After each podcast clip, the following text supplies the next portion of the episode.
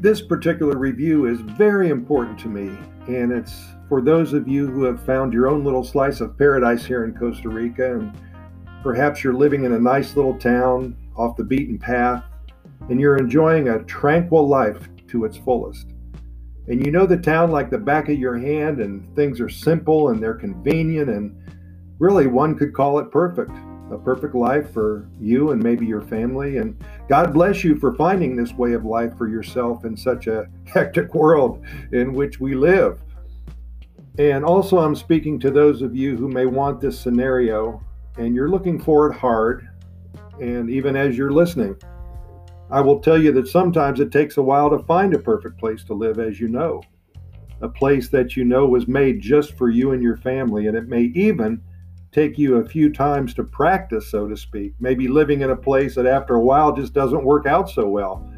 And you have to have to up and move someplace else, and that's just the way it is. You know that. But I suggest you don't stop. You don't stop looking. You don't quit because you will find your paradise. And I'm confident that it's here someplace in Costa Rica and it's waiting for you. And if you have found paradise, or when you do, I have a suggestion for you, and it's an important one. You got to give back to the community in which you live. Now, I know that I'm preaching to the choir, to most of you listening, and I know of so many people who spend so much time and money giving back to the residents of the particular town in which they live. And maybe you volunteer at the local school teaching English to the children or Maybe you and a group of gringos plant a few trees every month in the central square by the church for all to see and enjoy. And I know a lot of you even donate food to the families who may have gone through hard times because of maybe a death in their family or a recent flood has washed away everything they have. And you're lending your helping hand. And man, it makes a difference, doesn't it?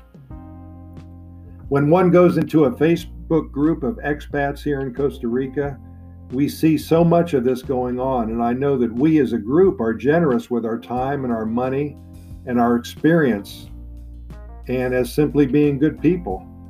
So, if you have not thought about getting involved, do so. Research what is needed the most in your own little slice of utopia, this wonderland that you've created for yourself, and make a difference.